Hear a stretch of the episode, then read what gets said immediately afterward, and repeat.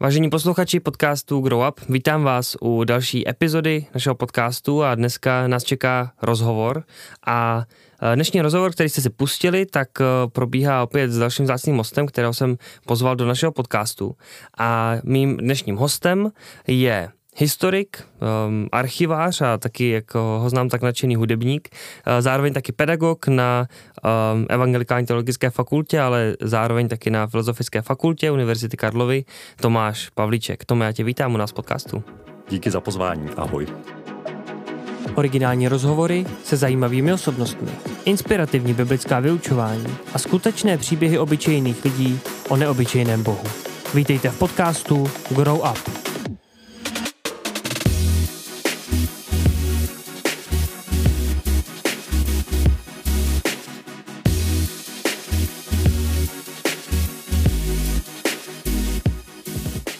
Dnešní téma, jak už bylo možná pro posluchače patrné z nadpisku této epizody, je svoboda náboženského vyznání, pronásledování, s tím možná spojené, když ta svoboda není. A moje otázka na tebe, takhle na začátek na tělo zní, myslíš si, že máš svobodu dneska vyznávat svobodně svoji víru, nebo případně cítíš se v něčem limitovaný?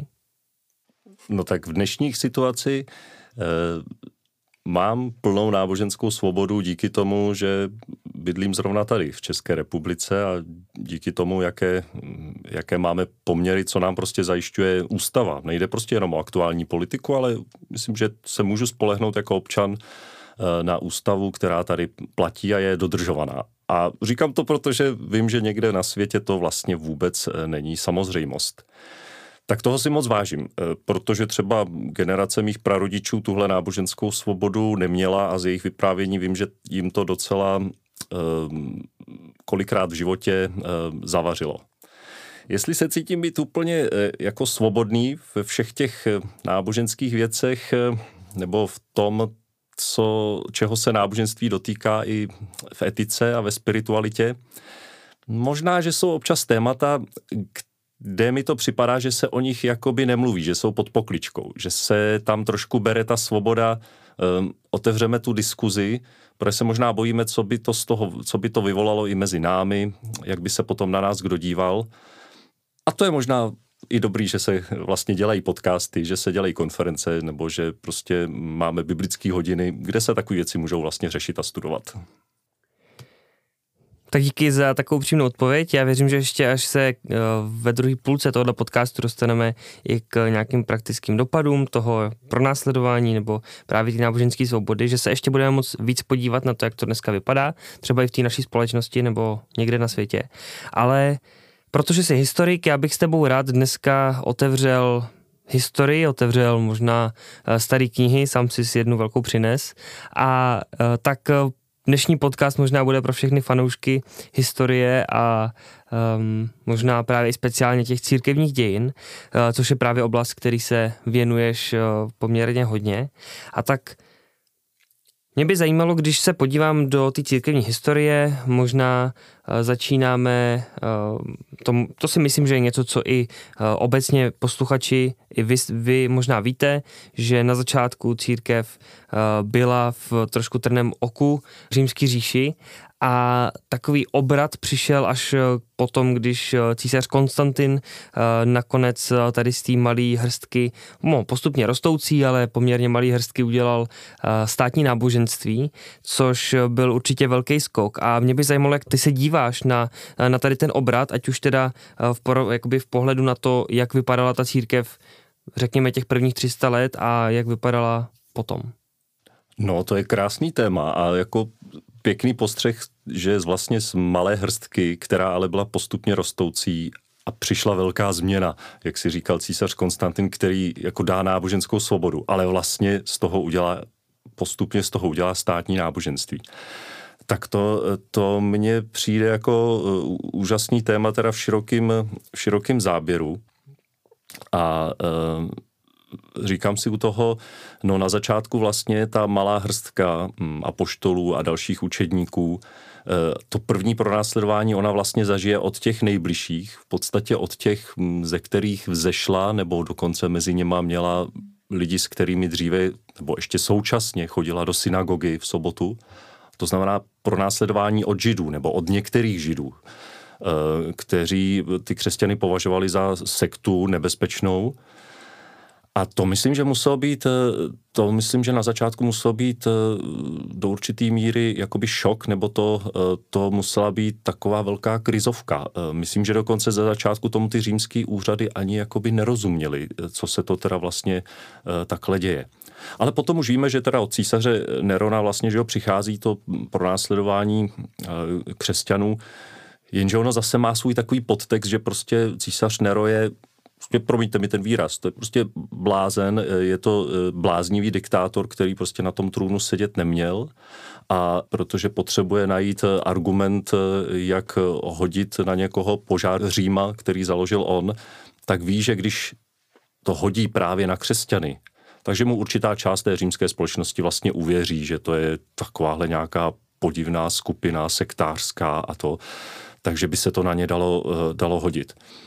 No tak v, tom, v tomhletom je to, v je to spletité, že, že vlastně během několika těch prvních století ta církev opakovaně prožívá mm, prožívá to, že se, že se eh, na ní hodí eh, spousta jako nemilých a nepříjemných věcí a že je taky takovým trnem v oku kvůli tomu prostě, jaká je, jak se chová. No a když teda se podíváme na ten, eh, na ten obrat, já úplně nerozumím tomu, co se teda dělo uh, v tý, tom Konstantinově okolí, co mu možná běželo teda v hlavě. Uh, jak se teda stalo to, že Konstantin jako udělil uh, tu svobodu a nejenom svobodu, ale najednou opravdu změnu toho celospolečenského pohledu na křesťanství a změnu v tu jako v ten státní, v tu, to státní náboženství. No ta velká změna u císaře Konstantina přichází ruku v ruce s tím, že najednou um, se něco mění v té římské říši. Ta říše se v podstatě začíná tak trochu uh, rozpadat i pod vlivem uh, nájezdníků zvenčí. V té samotné římské říši už je jako velká náboženská pluralita. Tam je hodně jako různých náboženských a ideologických proudů. Jeden z těch proudů tehdy hodně takových populárních byl eh, kult eh, slunce nebo kult boha slunce. No a od tady toho slunce, od toho světla ten Konstantin neměl vlastně až tak eh, daleko k tomu křesťanství.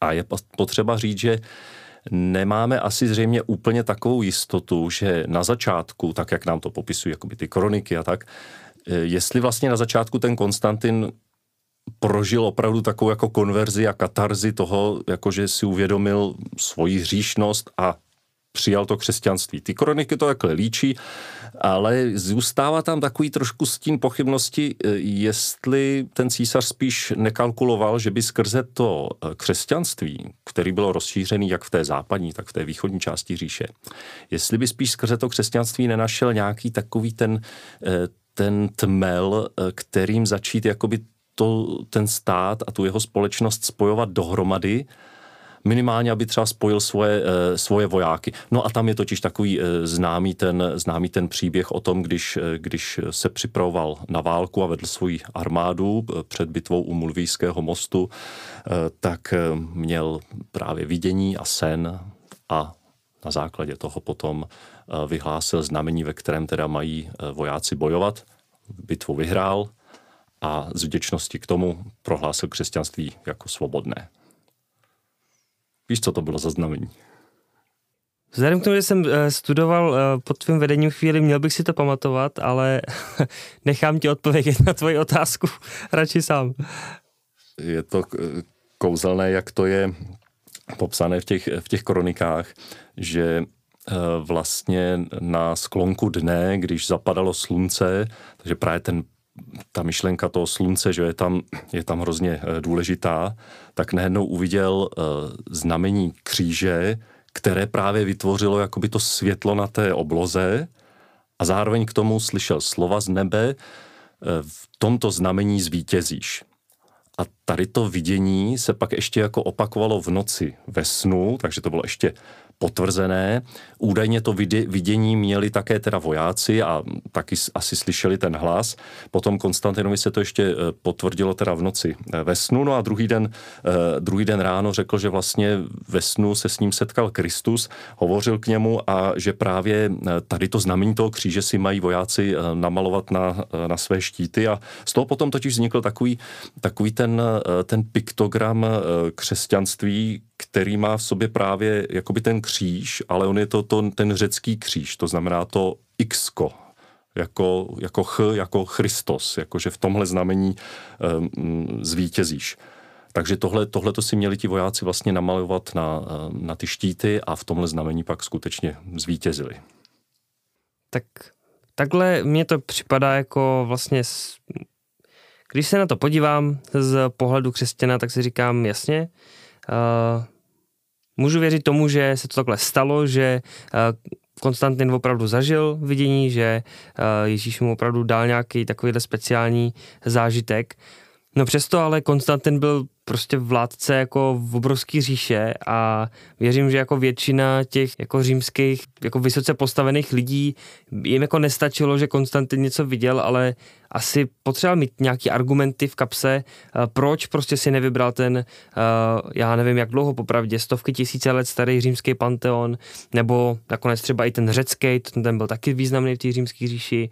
Eh, nakonec nakonec i, to, i, to drobouč, i ten droboučký judaismus, možná to židovství, uh, tak uh, i to, byl, to mělo tu historii možná taky, na kterou by se dalo odkázat, tak proč prostě uh, nakonec vybral, vybral z toho racionálního pohledu, kterým se možná pokusil argumentovat právě těm římským vysoce postaveným lidem, tak jaký byly jeho argumenty pro výběr právě toho křesťanství?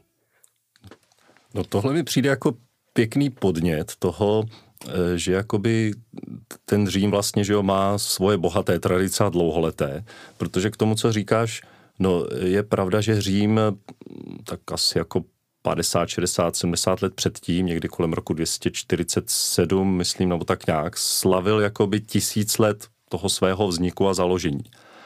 A přesně jakoby tyhle ty tradice, ať už náboženské, nebo vůbec ta tradice toho, toho Říma, ale i ty politické mýty toho, že Řím nikdy nikdo neporazil, že Řím možná vedl určitou bitvu, která ještě nebyla úplně dotažena do konce, ale Řím nikdy neprohrál žádnou válku. Takhle se prostě veřejně o tom mluvilo a hlásalo.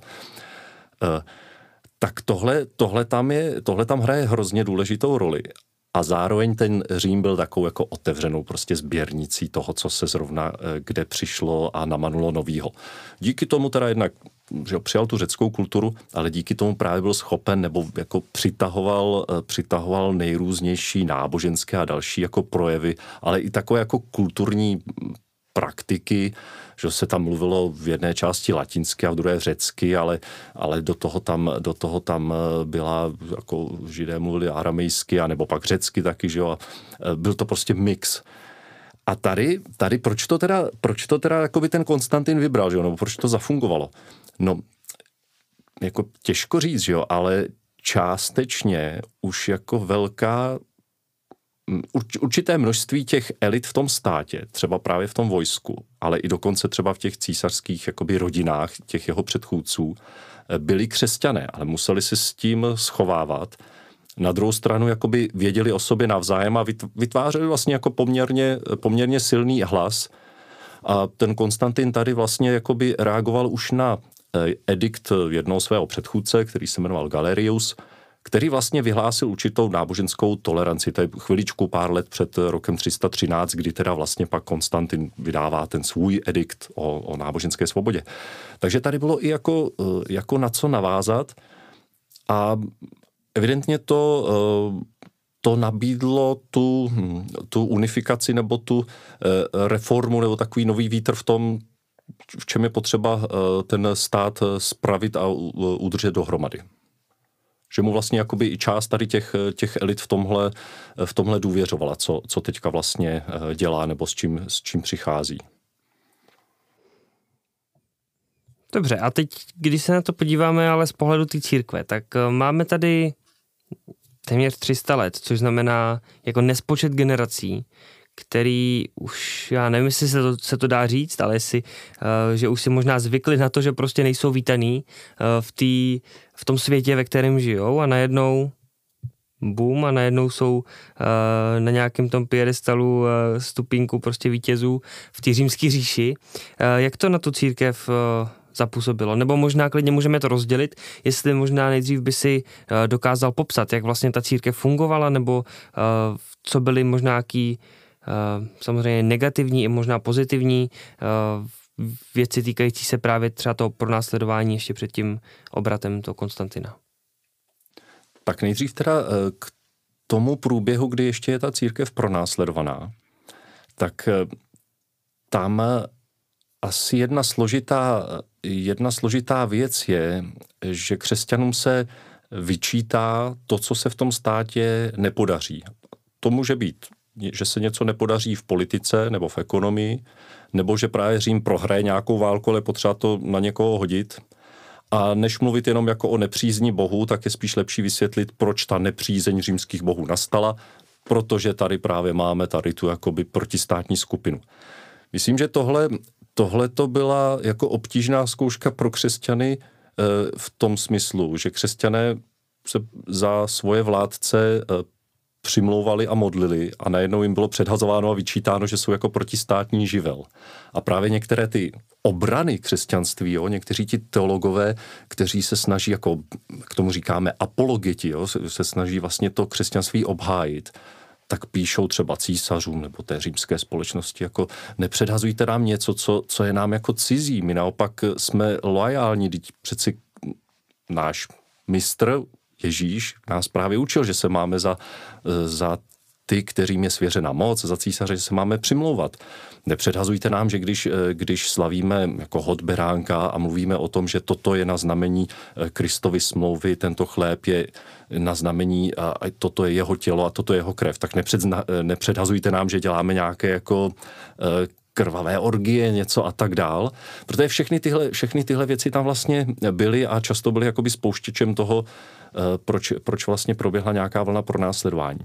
A přijde mi, že, že jakoby to křesťanství to eh, do značné míry stmelovalo, protože si um, oni, oni si hodně solidárně mezi sebou pomáhali. I ti biskupové v těch zborech se snažili právě zorganizovat pomoc těm, kteří jsou jednak chudí, slabí, vdovám, sirotkům, ale i právě těm, těm obětem toho pronásledování. A to bylo něco, co vlastně jakoby ta římská společnost eh, eh, tak moc neznala. Tam si mohl někdo vysoce postavený jakoby adoptovat svého syna, aby si tím zajistil potomka a, a mohl, mohl mu jakoby vlastně svěřit to svoje dědictví. Ale jinak ta římská společnost eh, neměla nějaké moc pochopení pro takovouhle jakoby širší solidaritu. Jo. Podstatě to fungovalo, že nějakým způsobem otroctví nebo toho, kdo pracuje na ty druhé a ten přece nemá ta samá práva, jako má římský občan a tak dál. Takže, takže v, tomhle, v tomhle ta eh, církev eh, můžu pak, když tak, když budeš chtít eh, ještě odpovědět, jestli to mohlo mít i nějaké jako ty eh, negativní dopady na tu církev, ale v tomhle myslím, že jí to, že jí to výrazně jako integrovalo a Zároveň to vedlo k, teda k takové jako určité zdrženlivosti, že některé věci brala, brala tak hodně, hodně vážně, že se snažila si jakoby udržet tu čistotu, nebo se hodně napomínala k tomu, že je potřeba právě zůstat věrní tomu, co, um, co máme jako ten odkaz. Takže to se pak objevuje třeba právě ve zjevení, mm, ve zjevení um, Apoštola Jana, které asi ale bylo sepsáno možná i jako později, tam se spíš objevuje už i reakce na to, co prostě začal ten Řím dělat a proto se tam vlastně ten obraz toho Říma, té říše uh, objevuje jako ta uh, děvka babylonská, jako vlastně někdo, kdo se k nám chová uh, nefér, komu, s kým se jakoby nemáme spojovat, protože už je to vlastně na základě zkušenosti um, toho, těchto těch Neronových pronásledování. Mě jenom napadlo pro možná doplnění, protože přece jenom tady to je jakoby historicky, možná si říkáme, jo, tak jako vlastně teď my víme, že to ty jako křesťany jako posilnilo, že to bylo jako dobrý vlastně to pronásledování, tady to házení možná uh, takovýhle bídy jako na ně. Ale mě napadlo, že vlastně jako podobný to možná bylo za holokaustu, že jo, kdy vlastně říši se hodilo uh, označit prostě za původce prostě ekonomických jako problémů a, a dalších jako problémů židy. A nakonec eh, proběhlo jako pronásledování židů a taky to vedlo k tomu, že židé museli znovu jako přemýšlet nad uh, svým jako údělem a, a, a tak dál. A možná najednou, když si jako představíme z tohohle, i to je už pro nás jako historický, uh, už možná jako téměř nedosažitelný, ale ale i tak si myslím, že pokud jako se podíváme na to, že možná židé v římské říši, a já teď jako to nechci srovnávat vůbec, protože to jsou úplně jiný jako období i jiný jako nástroje, ale nakonec jako když si představíme první pronásledovanou církev, možná podobně jako židy během holokaustu, tak možná už jako nám z toho úplně jako veselo není. A myslím, že to je potřeba si, si domyslet, že to fakt byl jako tvrdý svět, kde jako pokud je to posilnilo, tak to je opravdu jako boží zázrak a ne, uh, ne to, že by prostě se měl jak, jak v bavlnce, jak by to možná mohlo působit. Tak to jsem si říkal, že na dobrý, dobrý propojení. No. Mně ten tvůj postřeh připadá ještě jako produktivní v tom směru, jak se potom o té náboženské svobodě mluví, když už ji teda křesťané získají. Protože opravdu, opravdu to, to, co jsi zmínil, tady to, tady to srovnání jako se dá, se dá v nějakém způsobu použít. Ale že když už potom Konstantin právě vydává ten svůj edikt o náboženské svobodě, nebo to je na základě nějakých jako dohod v Miláně v roce 313, tak v tom, v tom ediktu se mluví uh, vyloženě o tom, že nelze bránit lidem, aby si uh, svobodně vybrali své náboženské přesvědčení a vyznání. Eh, že se to právě jakoby vrací k tomu, eh, k, k tomu vnitřnímu, jakoby, že nelze přece člověka eh, trestat za něco, na co má mít jakoby ten svůj prostor, že s čím se sám identifikuje. Jo? Proč by určitá skupina, hm, náboženská, národnostní, rasová a tak dále, proč by měla právě jakoby být postihována za to, že se ve státě nedaří, nebo že se narodila jinak, nebo že přišla od jinut, jo, než jsme my tady a tak dále. A to mě, to mě jenom napadá, uh, najdu tady kousíček z té ukázky z toho ediktu, kde to eh, kde to právě ten císař eh, a ti, co to s ním formulovali, ještě protože on měl ještě spolu císaře, kde to takhle formuluje, jo. V přesvědčení, že náboženské svobodě nelze bránit, nýbrž, že má být každému dovoleno, aby podle vlastního smýšlení a vlastní vůle a na základě svobodné volby uplatňoval své náboženství. Jak už dříve jsme vydali příkaz a tak dále, jako to se odvolává potom na to, co bylo předtím. Ale vlastně, i kdybychom si prostě řekli, že nevíme, jak to s tím Konstantinem bylo, eh, jestli to vidění měl, jestli ti jeho vojáci to vidění teda taky sdíleli nebo ne, jestli v tom snu k němu opravdu mluvil Kristus, nebo spíš to líčí potom později ty kroniky. Hmm já vlastně nevím, ale nebrání mi to v tom, abych tomu, jako já tomu můžu věřit, protože o co se chci opřít, je to, jak to ten císař formuluje tady v tom ediktu. No a tam tu svobodu formuluje jednoznačně. A to byl právní dokument, na který se právě dalo potom, na kterém se dalo vlastně stavět. Ať už by ten císař řekl, že jenom vás budeme jakoby tolerovat a teďka vy sami se budete orientovat, nebo vás vás uděláme státní církev a budeme vás podporovat. Myslím si, že vlastně jako ten význam toho toho ediktu, eh, i ta jeho formulace je, je taková, že se o ní dalo opřít jako v různých eh, situacích. Prostě mířila k tomu, co se nás týká jako bytostně a eh, vnitřně. Jo. A aby, aby jsme křesťanům a všem lidem umožnili svobodně si zvolit náboženství, jaké chtějí. Tak jako to zní, to zní povzbudivě. Myslím si, že že určitě křesťani byli konečně rádi, že tohle to přišlo. Ale jak hodnotíš tu změnu teda z pohledu té církve? Eh, byla spíš pozitivní nebo spíš negativní? Nebo prostě objektivně, co, co se stalo potom v církvi s tímhle tím příchodem tohle ediktu? No na, tady, na tu, tady na tu změnu eh, opravdu jako čekali generace eh, lidí v církvi a, a tak ta změna byla přijata prostě s velikým nadšením. Bylo to vidět jako hlavně na, na reakcích těch biskupů v jednotlivých městech a provinciích. A bylo to potvrzení teda toho, že jsme v té víře vytrvali, eh, že jsme byli ochotní podstoupit eh, nebezpečí toho pronásledování pro Krista, že za to ti, kteří to vydrželi, vlastně získanou tu, získají tu nebeskou odměnu a teď se to jako konečně potvrdilo v téhle oblasti.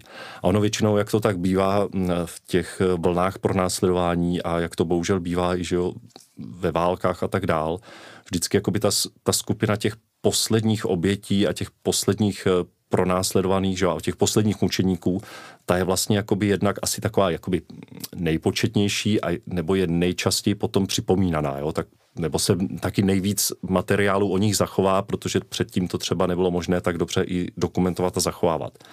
Tak s tímhle je to taky vidět, že vlastně jakoby, když bychom si prošli nějaký kalendář všech různých jakoby svědců tady z toho období a, a těch mučedníků, tak vlastně jakoby těch nejvíc těch mučedníků bude vlastně jako z, z toho závěrečného období. Takže to byla jako veliká, veliká změna, kterou opravdu uh, kvitovali a navíc ta církev nebo ti biskupové jako získali teďka úžasné uh, možnosti. Oni došlo vlastně k restitucím dříve zabavených majetků, ať už třeba Biblí, ale především jako kostelů.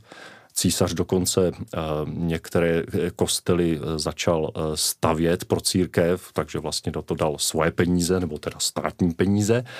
Takže od té doby se třeba biskup v Římě, říkáme mu papež, se přestěhoval do Lateránu. To je vlastně jeho, jeho farářská kaple, jo? To, je, to je jeho farářská um, modlitebná. Tu mu právě postavil císař Konstantin tady v té, tady v té době. No a zároveň ti biskupové získali jako veliké možnosti v tom, co můžou dělat ve správě celé té církve, jak dokonce můžou rozhodovat v různých soudních záležitostech spojených jako s různými, jako s etickými a církevními, ale i vlastně některými těmi občanskými, občansko-etickými jakoby záležitostmi.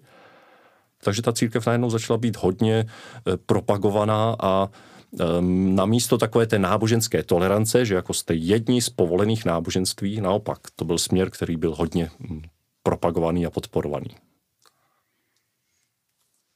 Dobře, pojďme ještě uh, se posunout kousek dál. I když možná ještě posluchači vám následující otázka nebude dávat možná smysl, počkejte si, protože uh, na ní navážeme, ale uh, není to skok do jiného tématu, nebojte. Uh, Tome, kdo to jsou donatisté a čím se vyznačují? Donatisté je, byla skupina křesťanů v severní Africe a je to skupina, která měla právě určitý problém s tím, že to křesťanství je najednou takhle státně, finančně a jinak podporované a, jak se říká, protežované, jo, upřednostňované. No a v tom je právě asi jádro, jádro problému, že, že tady je najednou náboženská svoboda pro všechny, ale ona je tak trochu státní a ten Konstantin vlastně dělá hodně pro to, aby založil teda jako státní církev. Ono se potom taky ukázalo v důležitých věcech víry, když se formulovalo vyznání víry, že ten vliv toho císaře nemusí být vždycky ku prospěchu, že ta církev možná taky nemá úplně tak svobodu. A tady ti donatisté, ehm, těm se tohle úplně nelíbí, ale to jádro, z čeho oni vznikli, jim se nelíbila, jim se nelíbila jedna věc. Potom je to dost jako, je to dost eh, ošemetná a složitá věc. Tak doufám, že, že uh, budou mít uh, jako posluchači teď pochopení pro to, co řeknu. Um, donatistům přišlo nefér, že při té poslední vlně pronásledování eh, někteří křesťané zradili a že se vlastně víceméně eh, vrátili tak jakoby rovnou, bez nějakého dlouholetého nebo dlouholetého pokání a tak dále, že se rovnou vlastně vrátili zpátky. A co víc, že se vrátili zpátky jako do svých funkcí, jako třeba klerici nebo biskupové. A ty donatisté říkají, no tak jako přeci oni ale zradili, zapřeli Krista, a to znamená, že taky u ní už nemůžou být zpátky těmi, těmi biskupy. A nebo by bylo potřeba sledovat je několik let, jestli to jejich pokání je opravdové, měli by si to vlastně nějak odčinit a tak dál. Prostě to není fér. Um, takoví lidé, kteří přeci zradili Krista, tak jak nám mají vyslovat večeři páně, jak mají světit nové kněze, jo, jak, mají oddávat a tak dál.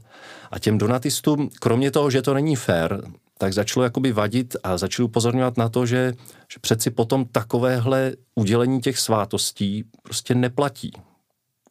protože se vlastně jako nakonec ukázalo, že ten člověk, který tu svátost uděloval, nevydržel v té své víře, že, že nežil opravdově, protože kdyby žil opravdově, tak ta zkouška to ohněm prověří, že přeci si opravdu jako byl Kristův a nezradil si.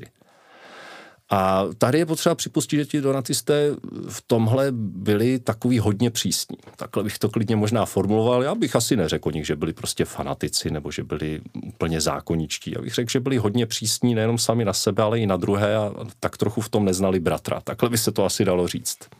No v tom bylo, v tom bylo jádro, jádro problému. E, asi tam hrálo nějakou, nějakou roli, hrálo i to, že prostě to křesťanství v severní Africe samozřejmě vypadalo trochu jinak než v Římě. A to, co se stalo v tom Římě s Konstantinem a podobně, to zase vnímali v Africe jakoby jinak a jejich prožívání té religiozity bylo taky odlišné.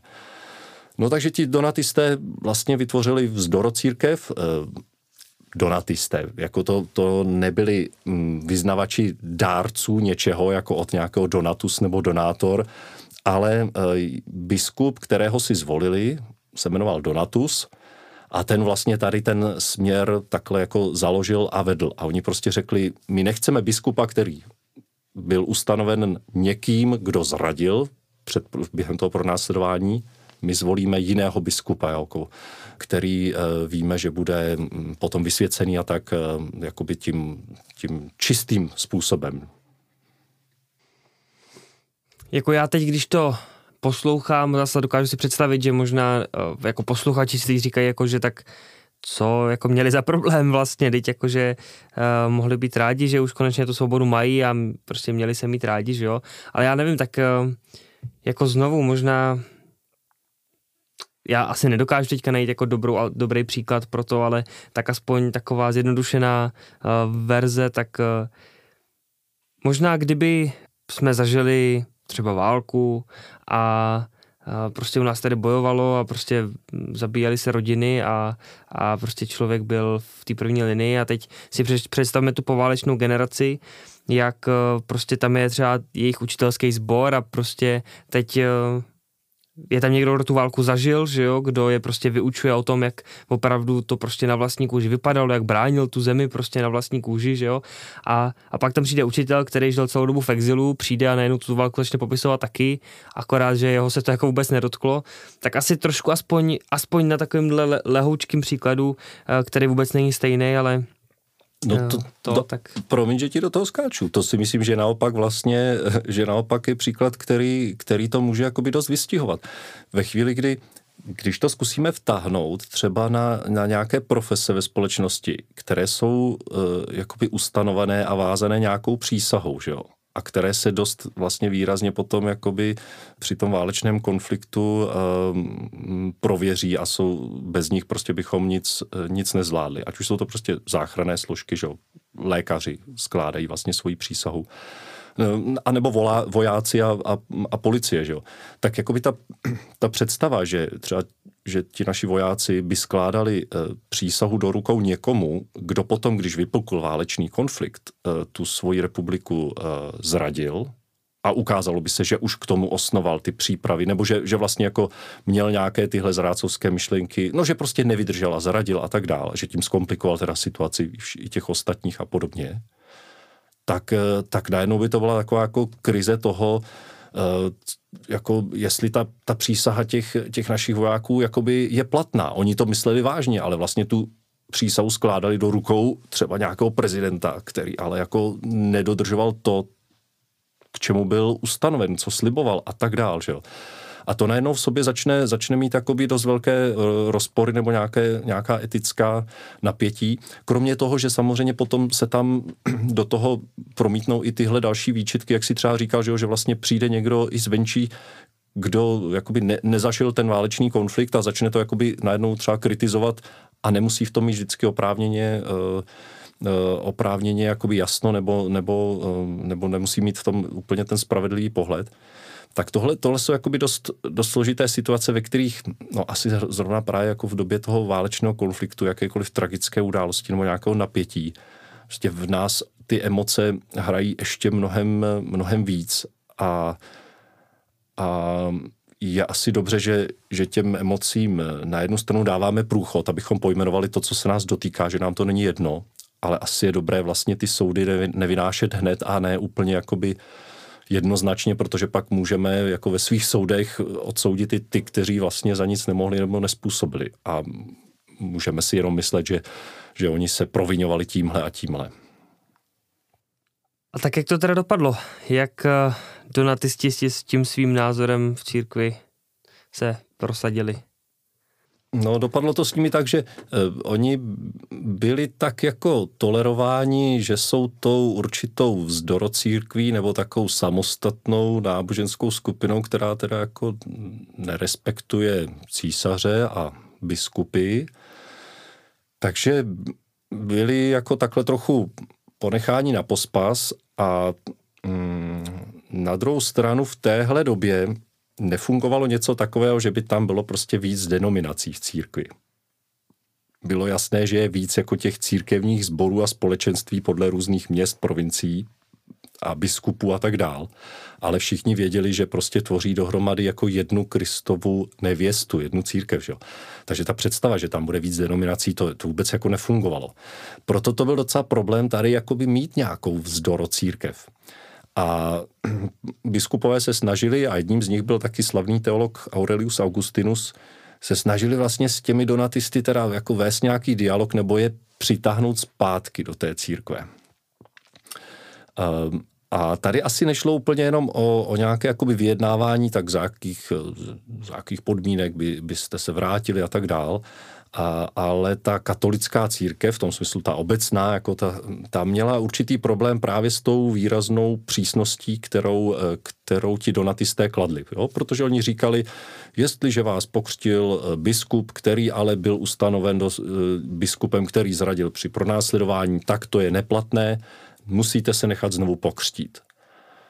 No a možná dneska z našeho pohledu bychom i řekli, že nám to asi jako až tak by nevadilo, že bychom třeba řekli, tak já vlastně v tom druhém křtu bych možná jako potvrdil to, co vlastně, k čemu jsem se rozhodl, co už jsem vyznal i předtím.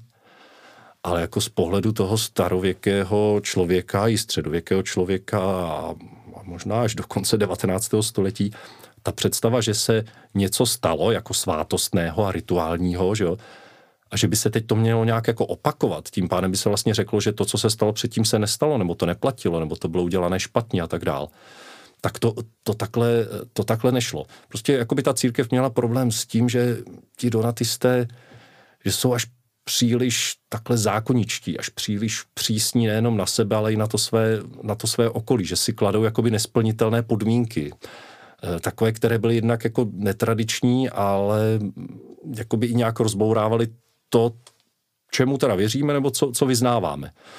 A je pravda, že Aurelius Augustinus, když s nimi viděl, že, že s nimi nedovede dál už vést jako diskuze a domluvit se a nějaký přesvědčit, jako biblicky, intelektuálně a vahou, já nevím, své osobnosti nebo svého temperamentu, eh, tak eh, tak nakonec eh, jako souhlasil s tím, aby, aby ta mm, světská moc, jako ti, co organizovali pořádek tam v té provincii, aby je přinutili, eh, přinutili vlastně násilím vejít zpátky a podřídit se zase těm, těm jako správně ustanoveným biskupům.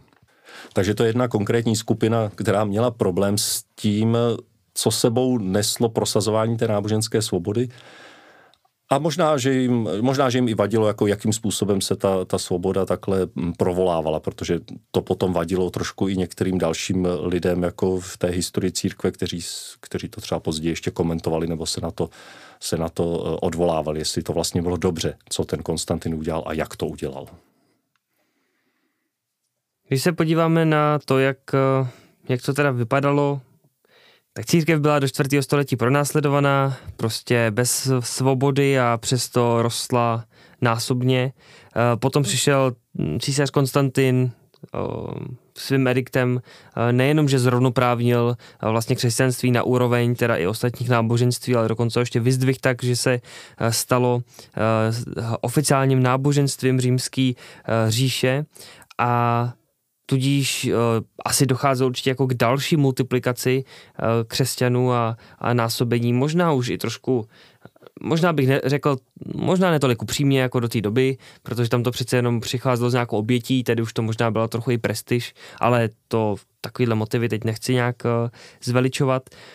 a byly tady kritiky toho, že kdo si pro následováním neprošel, nebo kdo si jim prošel a prostě to nevydržel, takže možná není takový křesťan, jaký, uh, jak prostě Bible Ježíš, jak to popisujou, že by měli být. Měli být. A tak um, tak nakonec určitě věřím, že uh, to má spoustu dopadů jako pro nás dneska, pro křesťany v 21. století, kde řekněme ve většině světa je prostě náboženská svoboda, tolerance, dobře, možná dneska mnohem víc bojujeme jakoby se sekularismem, s tím, že prostě se to odděluje, jakoby církev a stát, aby se to prostě nepletlo. Typicky pro nás v Evropě je tím příkladem třeba Francie, kde uh, každý ať si věří, čemu chce, hlavně ať to nějak neukazuje na veřejnosti, že jo. Tak, um, tak jak ty by si, uh, ty jsi mluvil na začátku, když jsem ti položil tu otázku, jak ty se cítíš svobodný ve svém vyznání dneska, tak, um, tak si už uh, nějak na to odpověděl, ale jak myslíš, že vypadá tady to téma uh, v, vlastně možná v měřítku toho 21. století?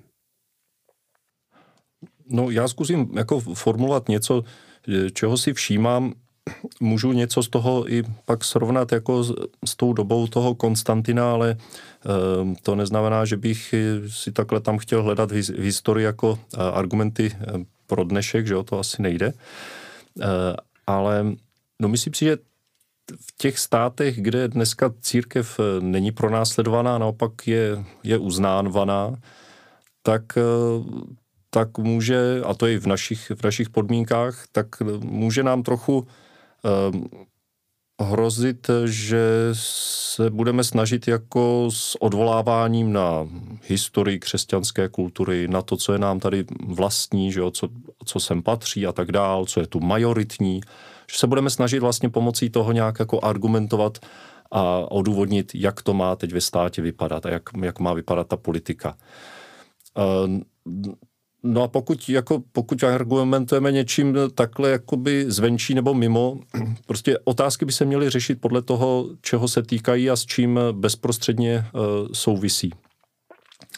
A když se, e, když se něco týká prostě uspořádání daní a daňových systémů a tak dále, no tak proč, proč k tomu jako argumentovat nějakou, nějakou svobodou?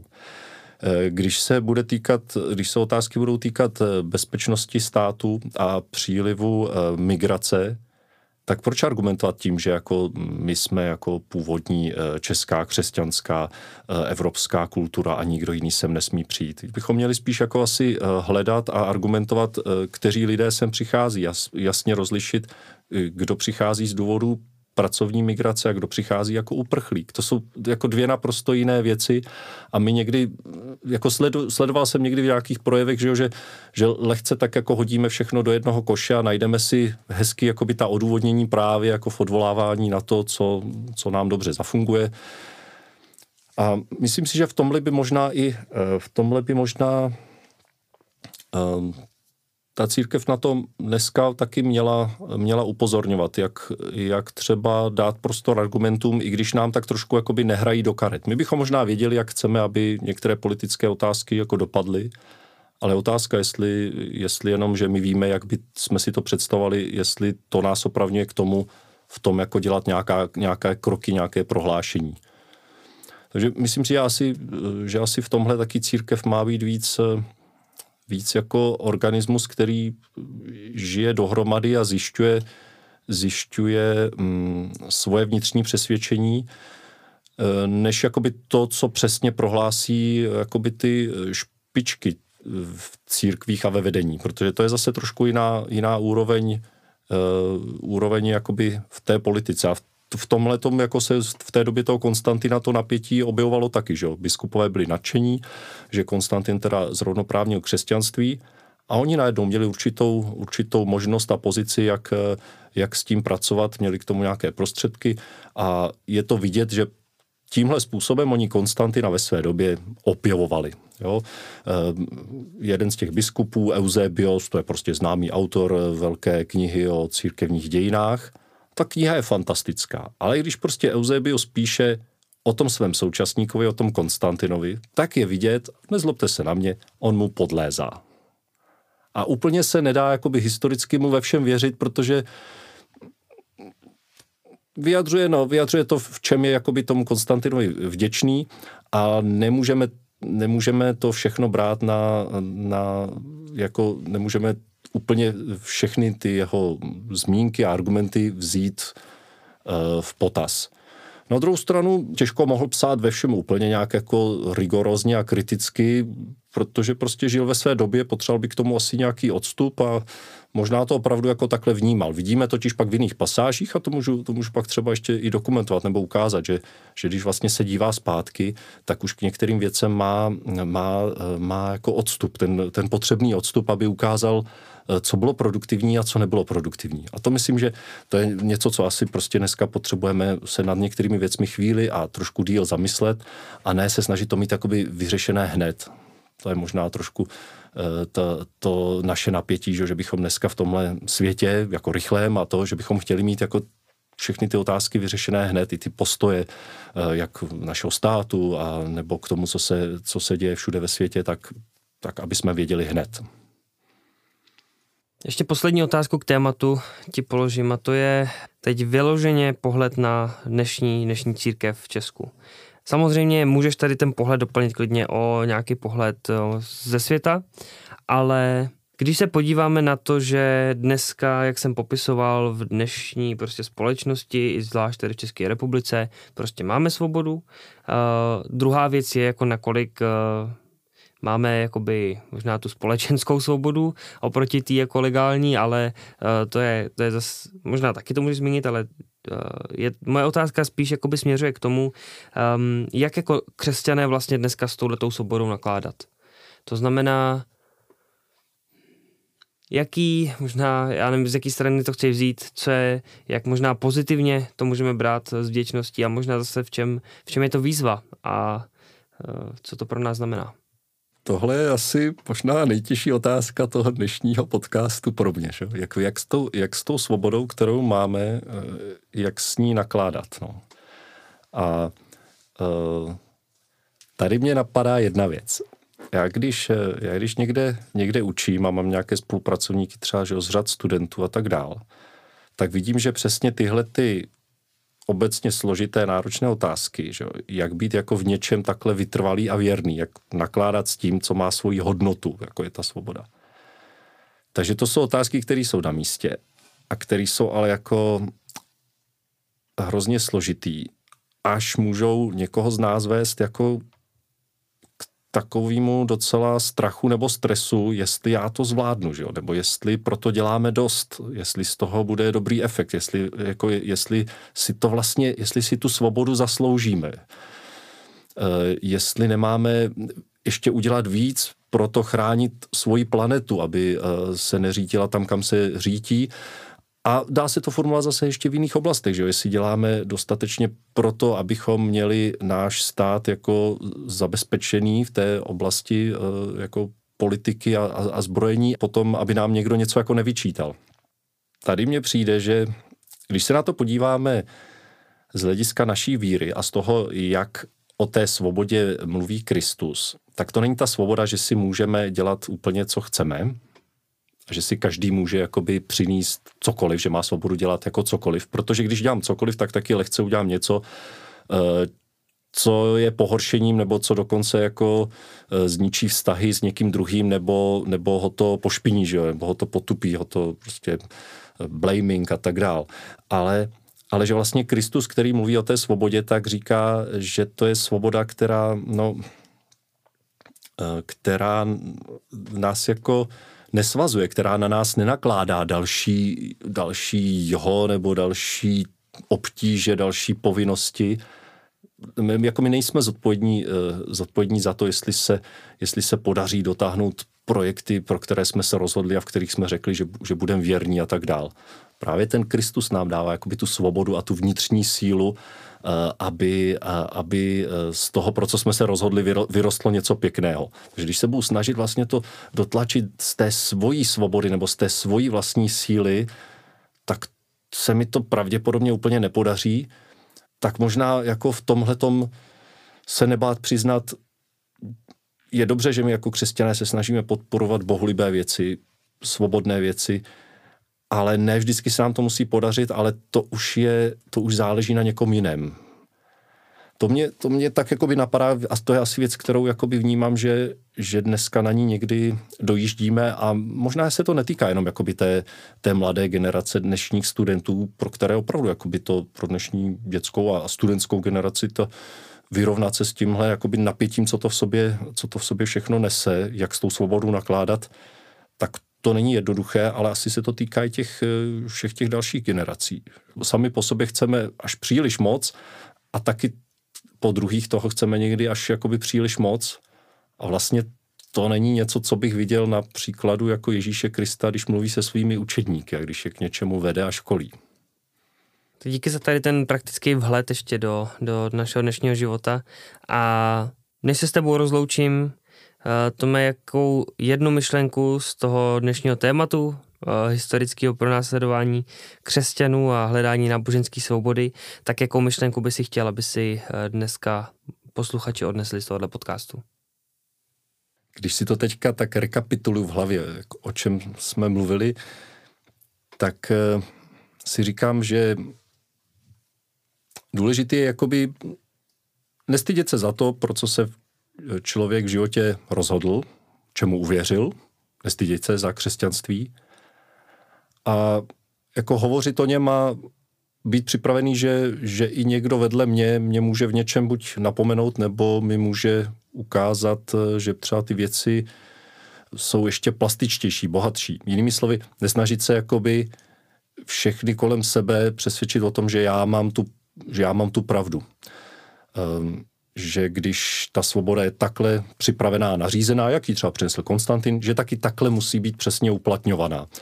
Přijde mi, že ten, to, co jsme totiž mluvili pak o těch donatistech, že je vidět, že oni jako dali najevo, že úplně se jim nelíbí, jak to ve všem bylo zavedeno, ale zároveň na nich samotných je vidět, že byli tak jako příliš přísní na sebe i na tu církev, že to nebyla zas uh, potom dobře zvolená cesta, jak pokračovat dál. Mým dnešním hostem byl historik, archivář, hudebník a pedagog Tomáš Pavlíček. Tome, díky za tvůj čas, díky uh, za tvůj pohled do historie a do dějin církve a, a budu se těšit zase u dalšího podcastu s tebou. Já moc děkuji za pozvání. Líbila se vám dnešní epizoda? V tom případě budeme rádi, pokud nás budete odebírat v našich podcastových aplikacích, případně na našich sociálních sítích, kde nás najdete jako podcast Grow Up. Děkujeme za poslech a budeme rádi, pokud doporučíte i tuto epizodu někomu ze svých známých.